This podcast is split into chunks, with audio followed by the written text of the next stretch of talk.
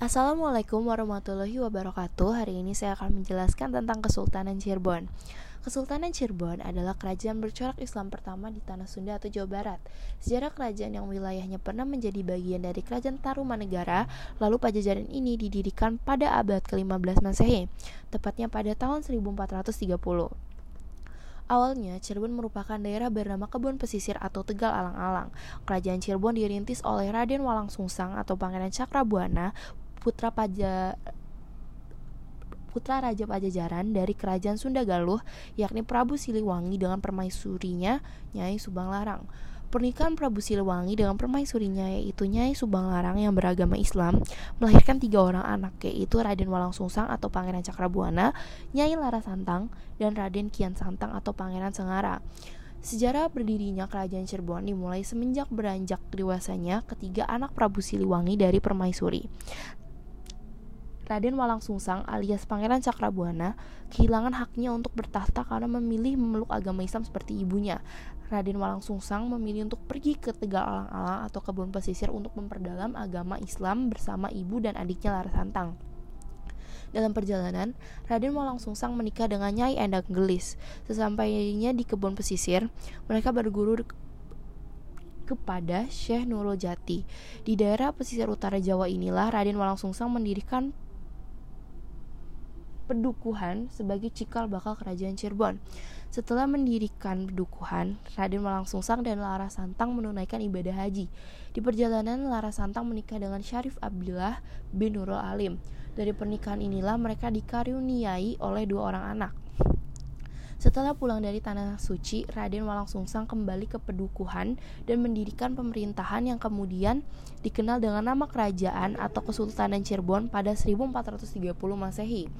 Pendirian Kesultanan Cirebon tidak lepas dari pengaruh Kesultanan Demak di Jawa Tengah yang merupakan kerajaan bercorak Islam pertama di Jawa sekaligus kerajaan yang mengambil alih Majapahit. Raden Walang Sungsang atau Pangeran Cakrabuana wafat pada 1479 dan kekuasaan diambil oleh Syarif Hidayatullah yaitu keponakan Raden Walang Sungsang dari adiknya yaitu Lara Santang. Syarif Hidayatullah pada akhirnya dikenal sebagai Sunan Gunung Jati ke kejayaan Kesultanan Cirebon dimulai ketika dipimpin oleh Sunan Gunung Jati. Saat dipimpin oleh Sunan Gunung Jati, Cirebon mengalami kemajuan yang sangat pesat, baik di bidang agama, politik maupun perdagangan.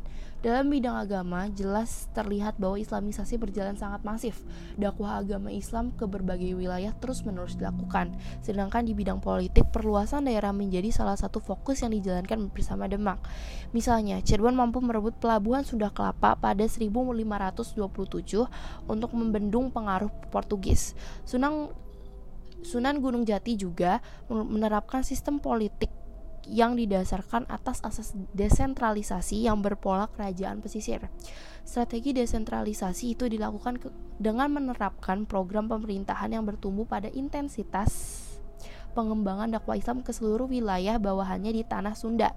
Usaha ini didukung oleh perekonomian yang kuat dengan menitik beratkan pada perdagangan dengan berbagai bangsa seperti Campa, Malaka, India, Cina hingga Arab. Keruntuhan Kesultanan Cirebon terjadi setelah Sunan Gunung Jati wafat pada 1568. Kesultanan Cirebon mulai diincar bangsa-bangsa asing seperti terutama Belanda alias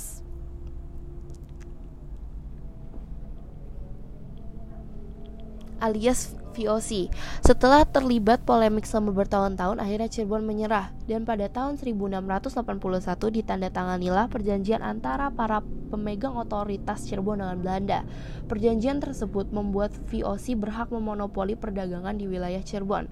Selain itu, wilayah Kesultanan Cirebon menjadi prorektorat yang berada wilayah di bawah naungan Belanda.